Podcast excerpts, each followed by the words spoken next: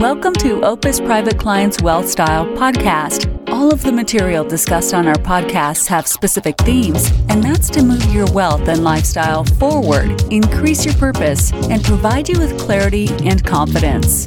Opus's mantra is always forward. We have found that regardless of one's wealth, moving your lifestyle forward is the number one priority for our clients.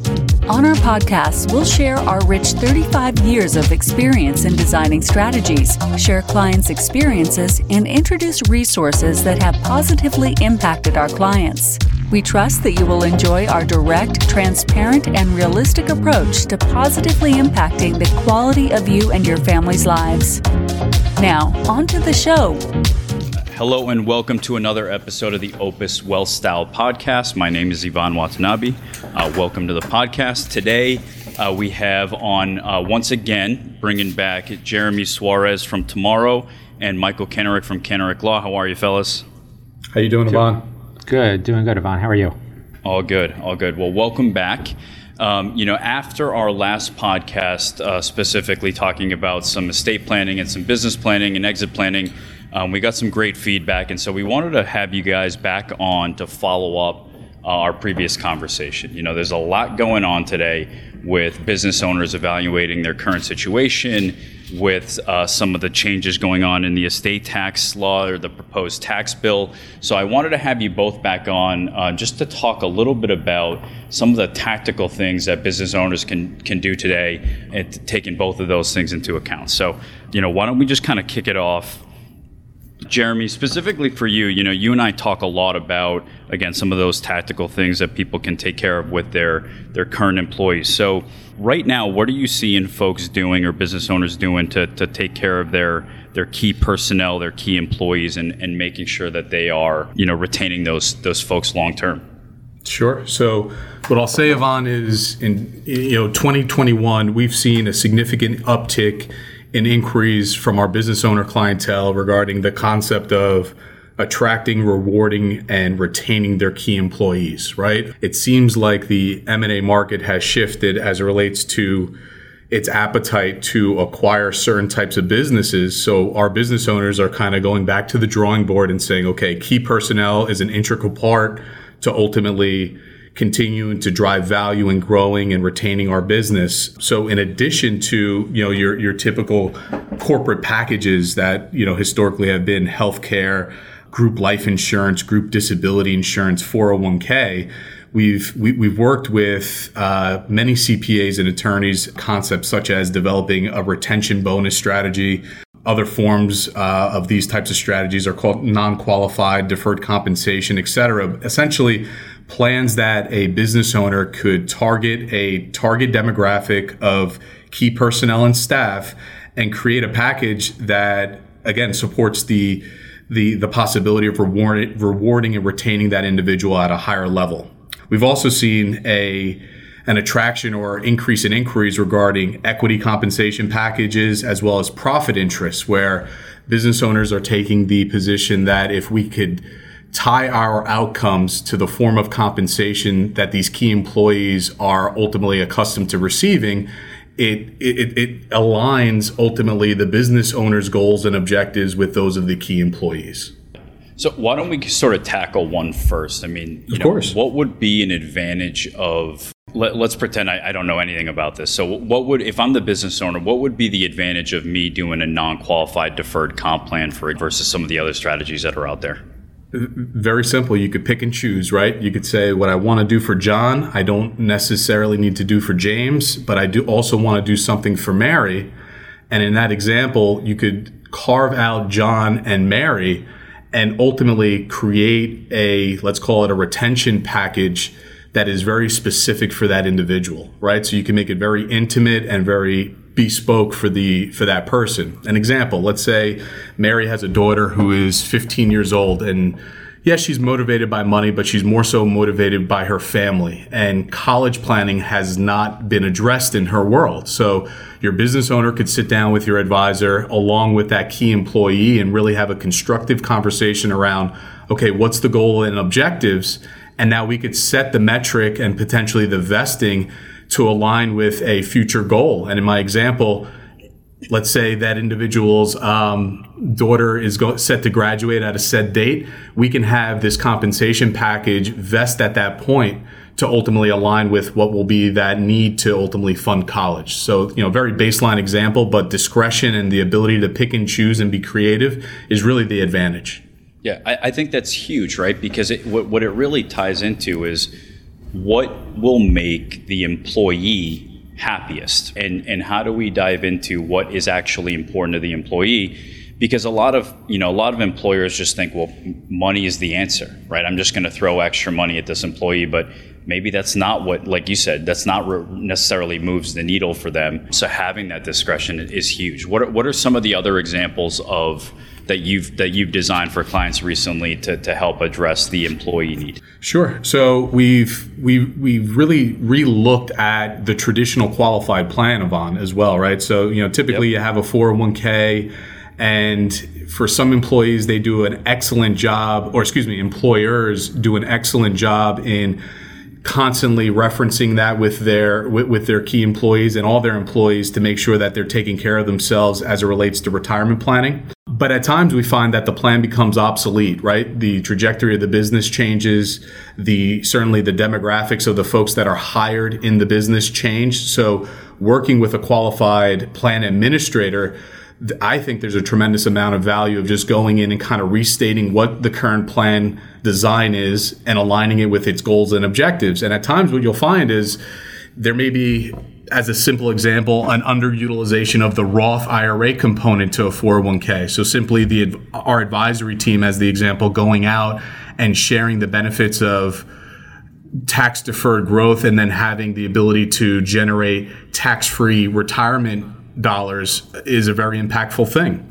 Then you take it a step up, right? So if the individual has a 401k potentially with a match, just educating the employer on add on plans such as profit sharing or even at the highest level, a defined benefit plan that could ultimately accomplish the goal of the employer putting away more tax effective dollars and also carving out pockets of monies for their employees at various different levels, right? Now, the key with that 401k or ERISA sponsored plan, what you do for one individual proportionally you have to do for others. So that's where inviting a qualified plan administrator to really kind of riff and have a discussion around what the census allows becomes so crucial. But dusting off the old 401k plan and, and recasting it has been a tremendous value add for us.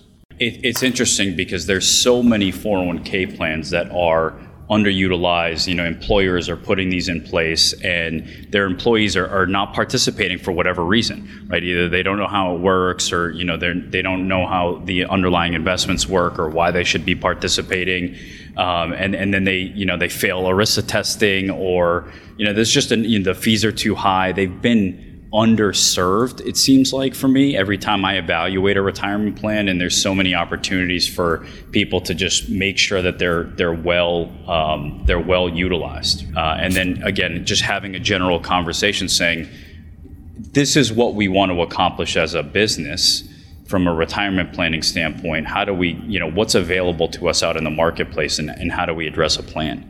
Absolutely. In my opinion, the industry is so fee conscious right now, and I believe that to be a very important thing. But just shedding or shining a, a, a greater spotlight on the current plan or the new version of the current plan could be a tremendous value. I can't tell you how many phone calls we get on with, you know, employees at various different levels uh, within one's fir- firm or company. And the feedback is, oh, I didn't realize that, right? I didn't realize I could do that. Oh, I didn't realize those options are available to me. And inc- that certainly increases the participation and the goodwill that, of course, the employers as well as the employees uh, ultimately want to partake in.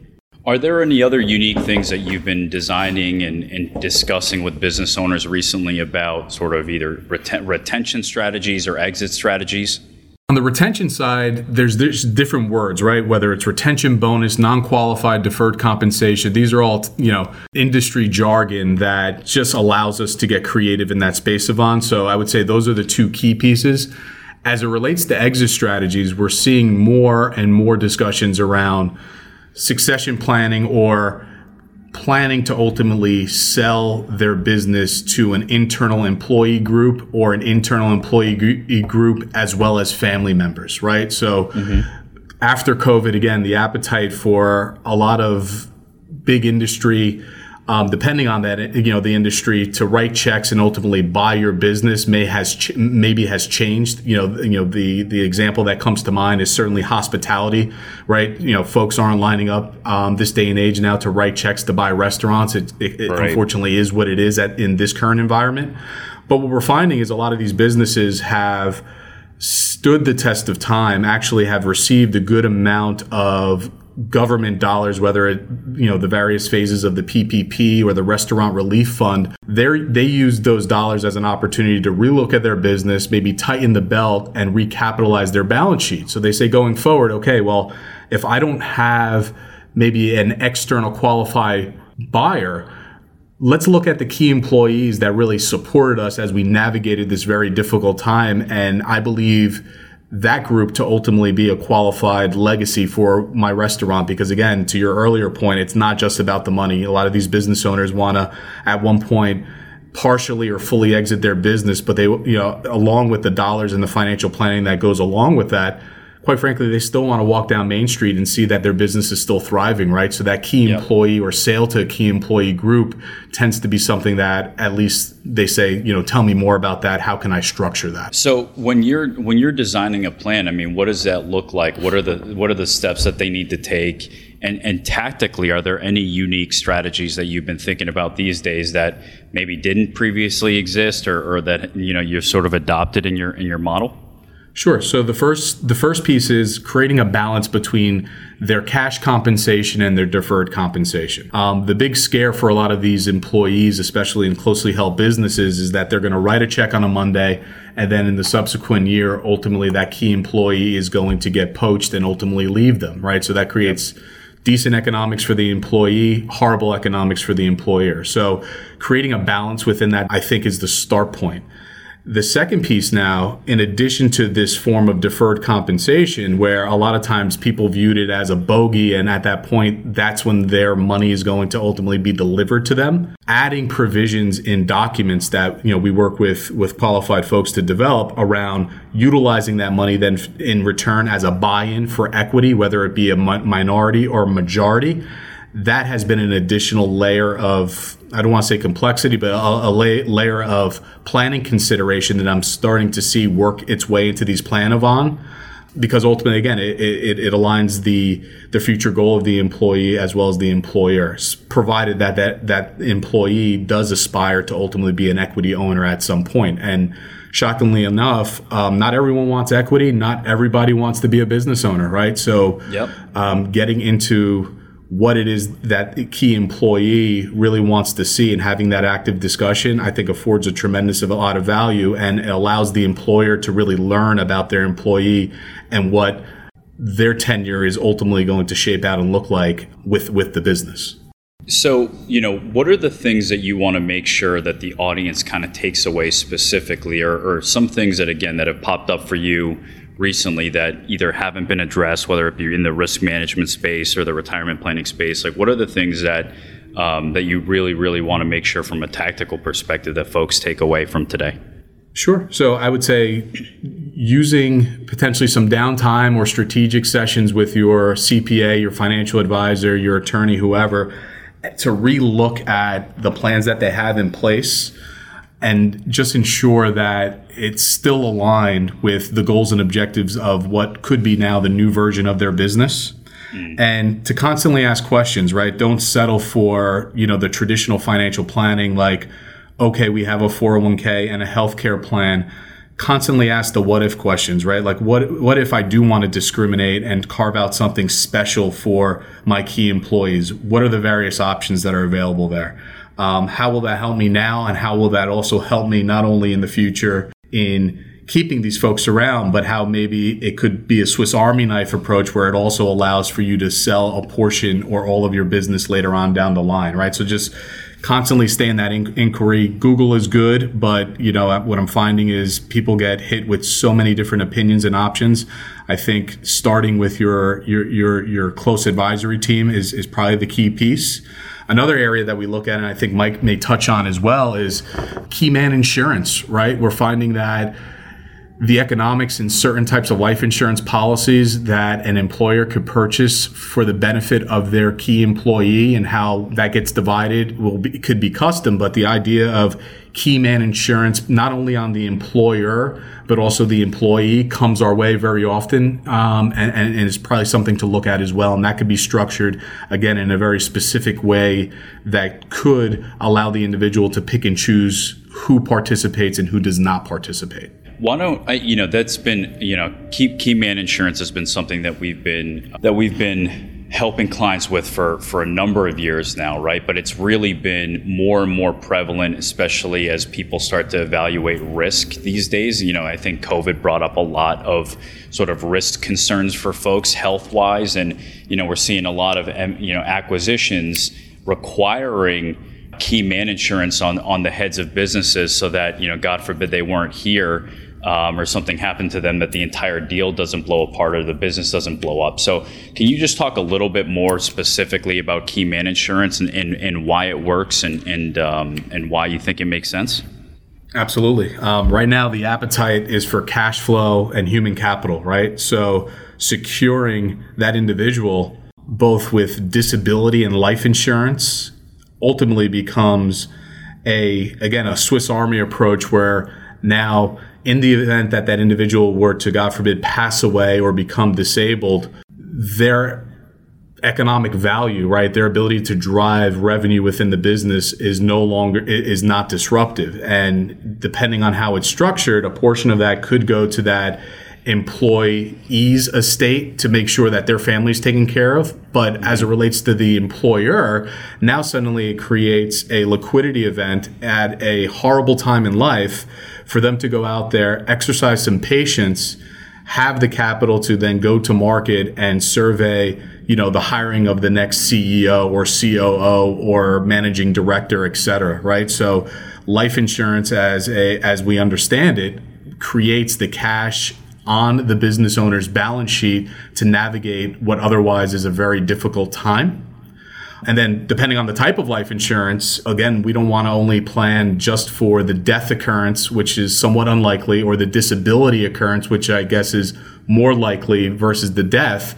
But also, there are certain types of policies that reserve capital, right, or storehold cash that we believe to be a, a much more efficient storeholder than, say, regular cash or a line of credit that comes with cost or lost opportunity.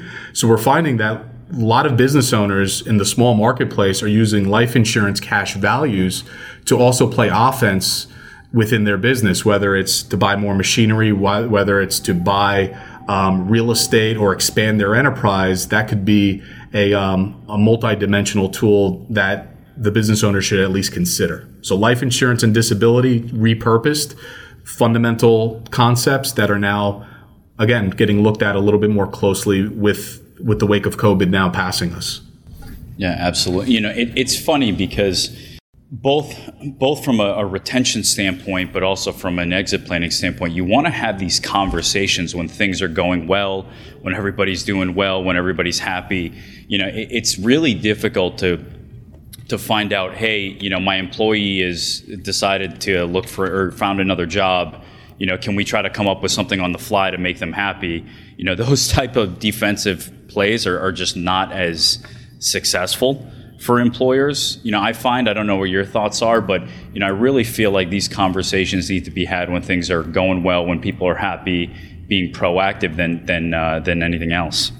Exactly. You get into a negotiation, um, and the employer kind of leaves that whole discussion around. Okay, well, geez, now I have to pay more, and I didn't want to. Then the employee is well all right, even if they were able to retain that individual, well, why didn't you give me this package before? It's funny, I have a call coming up in an hour and we're working through a census, Ivan, for a, you know, this retention bonus concept.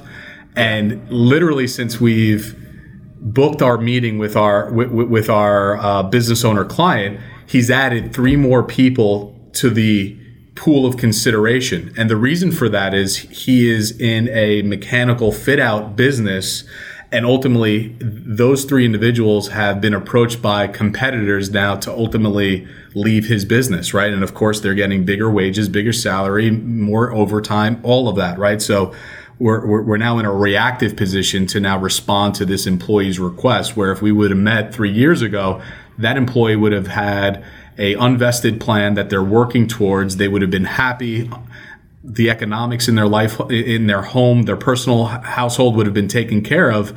And when that competitor came knocking on the door, they would have simply said, you know what, I'm good where I'm at, right? So being reactive is never a positive tactic or strategy. Yeah, absolutely. And I, I think that kind of gives us a really solid pivot to you, Michael, on sort of what you're doing these days, specifically as it relates to the proposed tax bill and the and the the estate planning side of of getting organized, figuring out, you know, how to be proactive. So before we start, why don't you just kind of give us a lay of the land as to what's going on in that space and then, you know, what you're doing tactically to help help out clients. Yeah. So uh, back in September, a, a bill was uh, drafted by the, yeah, I guess the, we'll call it the Democrats, and under the there are multiple changes to the tax law, but specific to the estate tax uh, law, there are a couple things were going on. One is the estate tax exemption was going to be cut in half, so it would it's going to drop from about 12 million to about 6 million.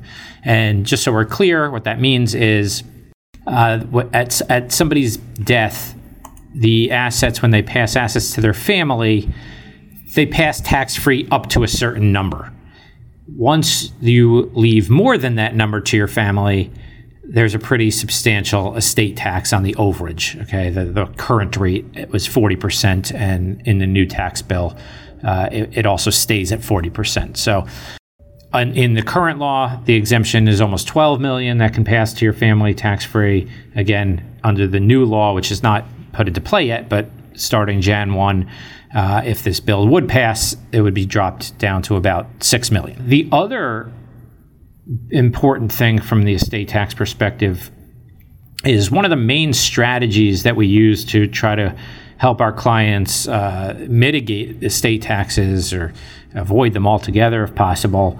Uh, our, our, strategies uh, revolving around uh, the, the, use of what we call grantor trusts. All right, so grantor trusts are, are, a technique that we use to help clients reduce their estate tax exposure. I'll, I'll explain in, in a little bit in detail shortly. Essentially, what the what the draft bill said was that uh, you know, going forward, any assets transferred to grantor trusts are going to be includable in the estate of the person transferring the asset into the trust that completely defeats the purpose of the of the tactic altogether. So, right. So it would essentially eliminate a, a, very tried and true tactic that, that we've been using for years, and is probably the one of the best tactics we have to to get around the estate tax. Uh, they're trying to eliminate that now. While I do believe that a new tax law will ultimately get passed here and will probably include the reduction of the estate tax exemption. I'm not totally buying that they're going to permanently take away the use of grantor trust. We'll see.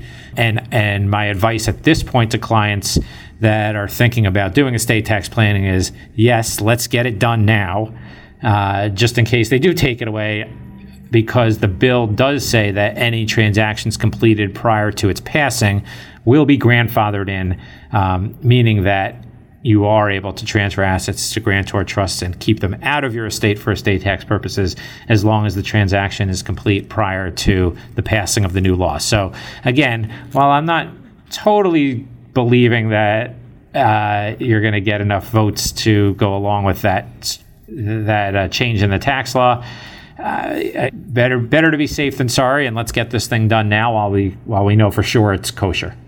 Absolutely. You know, again, like any other strategy, it's important for us to remain proactive than reactive. And, you know, now we've only got a couple of months left in the year to sort of get these types of things done if, if in fact this, you know, bill does pass. But um, strategically, tell tell the audience a little bit more about how to how to get that done, why it works, you know, what, sure. what are the other details you want them to know?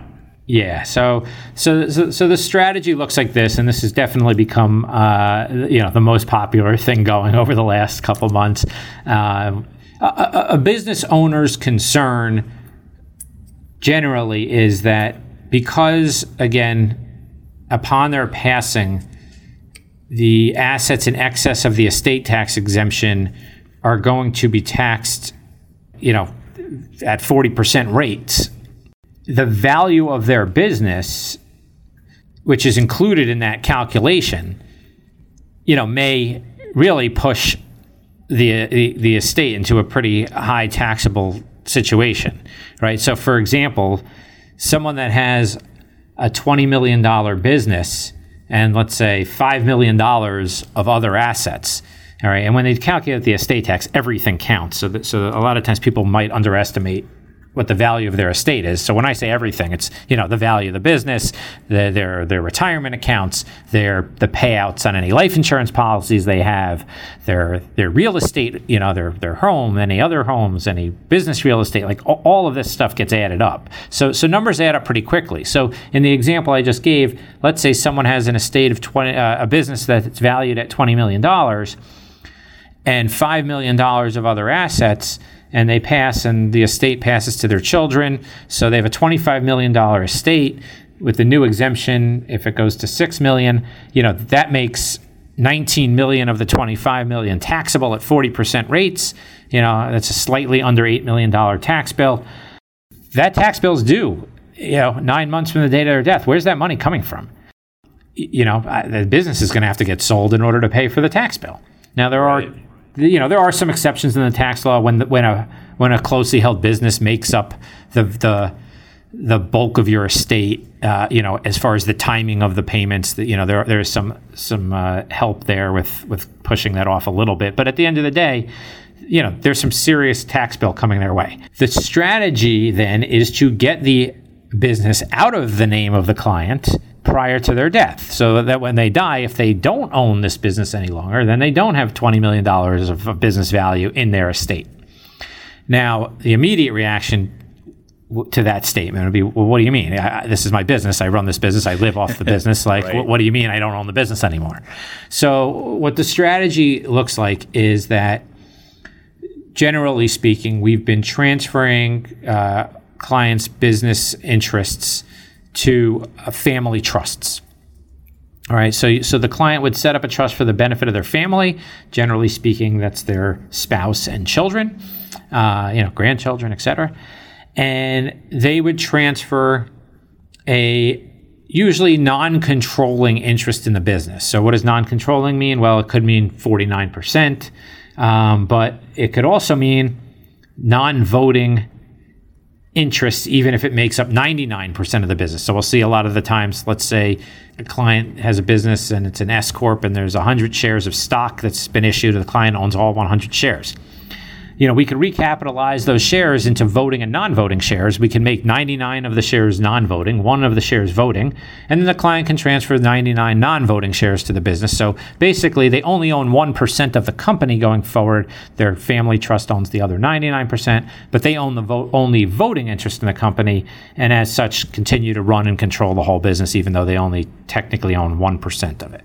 All right, so once the business is transferred to the family trust, and why that's important is it's no longer part of their estate for estate tax purposes. So now when they die, if the business is worth 20 million, but they only own 1% of it, then that's all that is going to be included in their estate.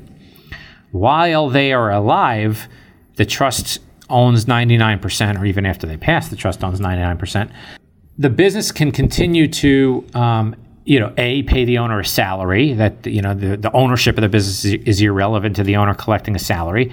Yep. Or b when distributions of profit go into the trust, a lot of times business owners, you know, maybe they don't take a salary, maybe they just live off of the profits of the business. You know, when, when now the profits of the business belong, at least 99% of them do, to the trust. So the trust gets the, the, the profits distributions but remember, the trust is for the benefit of the client's family. So now, you know, distributions need to be made to the client's spouse.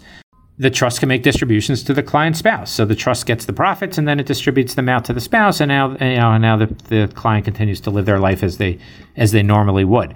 A couple of interesting, you know, things that really have again put, lit some fire here about getting this done is, you know, one that strategy as I just described, that trust, you know, which really is helpful in making this whole thing work again before what I was saying about how they're now going to say, well, even if you do that, the assets in the trust are going to be included in your estate. That's a problem if that goes through. So we want the right. trust to get funded prior to that happening. And and two, when a client gifts their business to the trust, and that's what's going on here. They're gifting their assets to the trust. They're gifting the business into to the trust. You know, people are under the false impression that you're only allowed to gift fifteen thousand dollars you know, a year. So th- that's not accurate. You're able to gift up to the estate tax exemption. Okay, so again, the estate tax exemption is currently $11.7 million. That means a client can actually give away, and when I again, when I say give away, I'm talking about con- contributing it to the family trust. They could actually give away $11.7 million. Now, what that does is when they die, their estate tax exemption that they can use to pass assets tax free to their family is going to be reduced by any of these gifts above $15,000 that they've made while they're alive. So for example, if a client gives their, you know, $10 million worth of a business interest away, when they die and if the exemption at the time was $11.7 million, you know, they don't have $11.7 million to, to give away at their death tax free. They only have 1.7. In other words, they used 10 million of it up.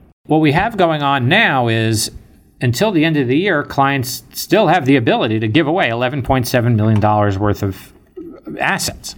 If that number drops to 6 million next year, it's true that the client won't have any left when they die.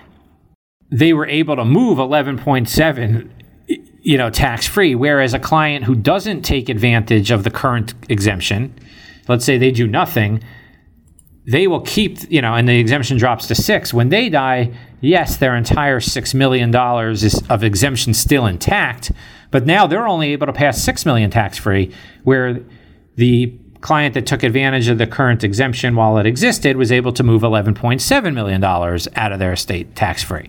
So you sort of are in this sort of use it or lose it uh, situation right now where for the next couple of months we know our clients have the ability to gift away 11.7 million dollars. And after after the end of the year we don't know that that's going to be the case. In fact it looks like it won't be and, and they're only going to have half that much. Right. So it's um it, it's certainly you know important that clients thinking about this strategy to take action you know pretty quickly at this point as, as we're kind of running out of time by year end Right. I know you've worked miracles in terms of timing, but you know we've only got a couple of months left, right? So what's the what's the process look like? How, how do people sort of where should they start, and what's the quickest way to get this accomplished um, yeah, I, before the end of the year?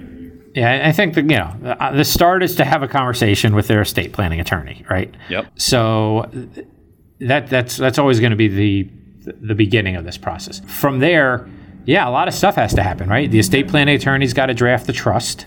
We need the business to be valued, right? So we have to know exactly how much we're giving away because if I tell a client, hey, let's just put 99% of this business in, into into the family trust, and it turns out that that 99% is worth $50 million. Well, I'm only allowed to give away 11.7. what have I done here? Right. That's a right. that's a major problem. So I, I, we need to have a handle on the value, and when you make gifts in excess of $15,000, you have to let the IRS know that you've made the gift and that you've used up some or all of your exemption. So you're telling the IRS, hey, I gave away my you know, 99% of my business or 50% of my business or whatever percent.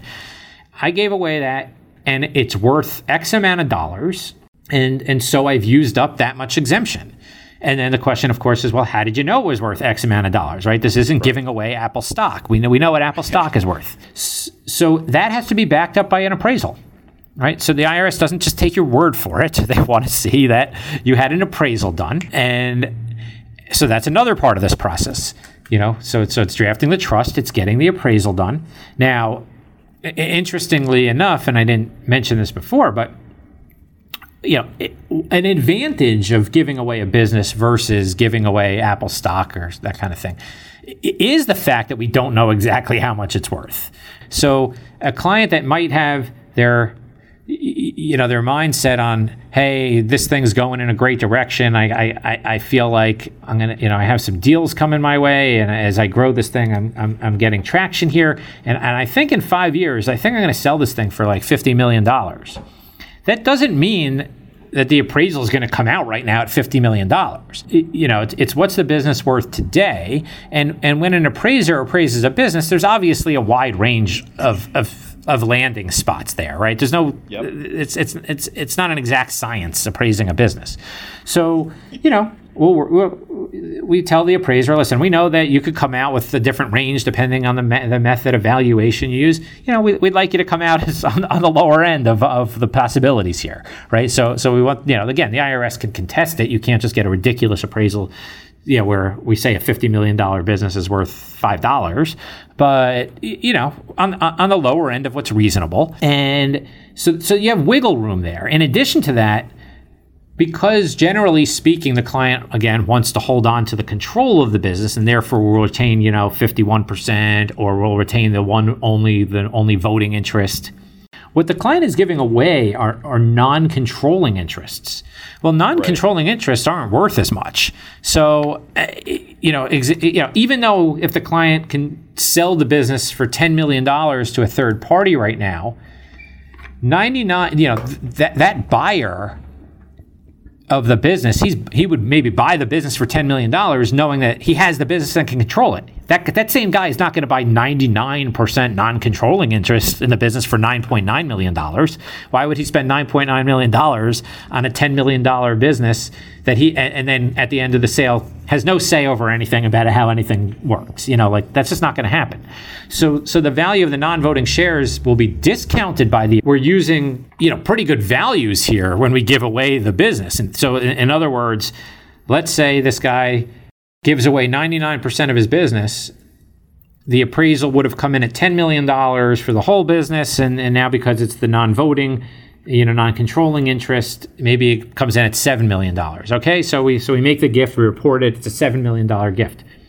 F- five years from now, the, the the client does what they think they're going to do. They grow the business. They you know things are going the right way that they thought they were going to go. They sell it for fifty million dollars. The trust now comes into fifty million dollars or ninety nine percent of fifty million dollars. Mm-hmm. That's all money that's not in the client's estate. Whereas Right. Had the client held on to the business saying, "Oh, you know, it's it's worth 10 million dollars. I have 11.7 million of exemption. I don't have a problem." Well, you know, now you do have a problem because you because your business went did well. Right, and, right, right. and now you now you have 50 million in your name versus the trust having 50 million in its name.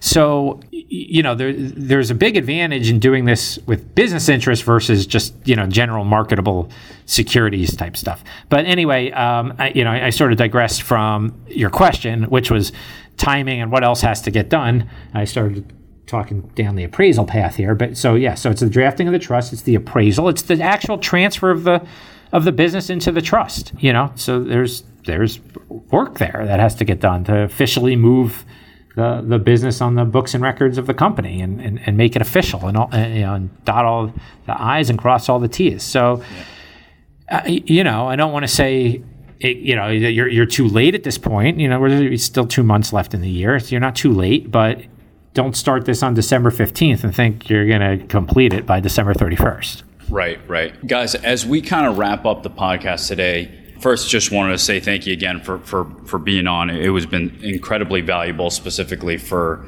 for all of the business owner clients that are out there. And, and bottom line that I'm hearing from both of you is, listen, we need to move soon and fast and be proactive with any type of planning and start the conversation. Whether or not you decide to implement the strategies is, is a totally separate conversation. But you know, moving forward, being proactive and starting these conversations with your advisors today um, is critically important. So, uh, Michael, uh, can you just give your contact information again? You know, if somebody wants to run through their estate planning proposals with you, you know, just how can they find you?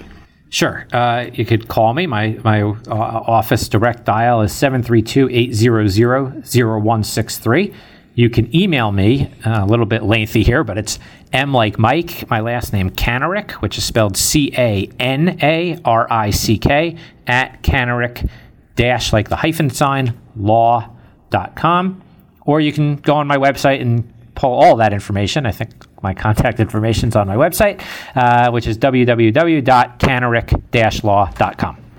Perfect. And Jeremy, for any business owners that are trying to evaluate their situation, uh, where can they find you? Sure. Well, one, they could always contact you, Ivan. Um, you know, we tend to collaborate in the business owner space. Um, they could also reach me at 732 528 2231. Um, they could also send an email, which is J Suarez, S U A R E Z, at tomorrownow.com. So T O M as in Mary, O R O, N as in Nancy, O W.com.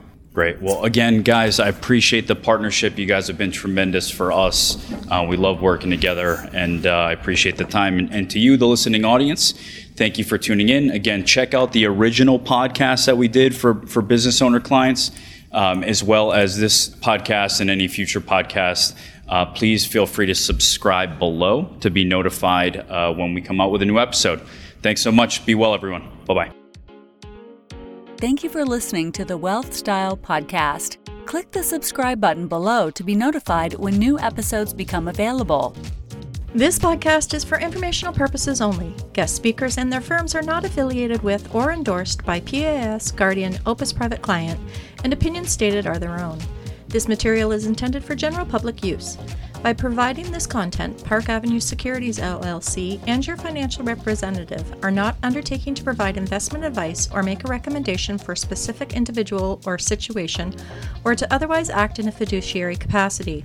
Guardian, its subsidiaries, agents, and employees do not provide tax, legal, or accounting advice. Consult your tax, legal, or accounting professional regarding your individual situation. Ivan Watanabe is a registered representative and financial advisor of Park Avenue Securities LLC, PAS.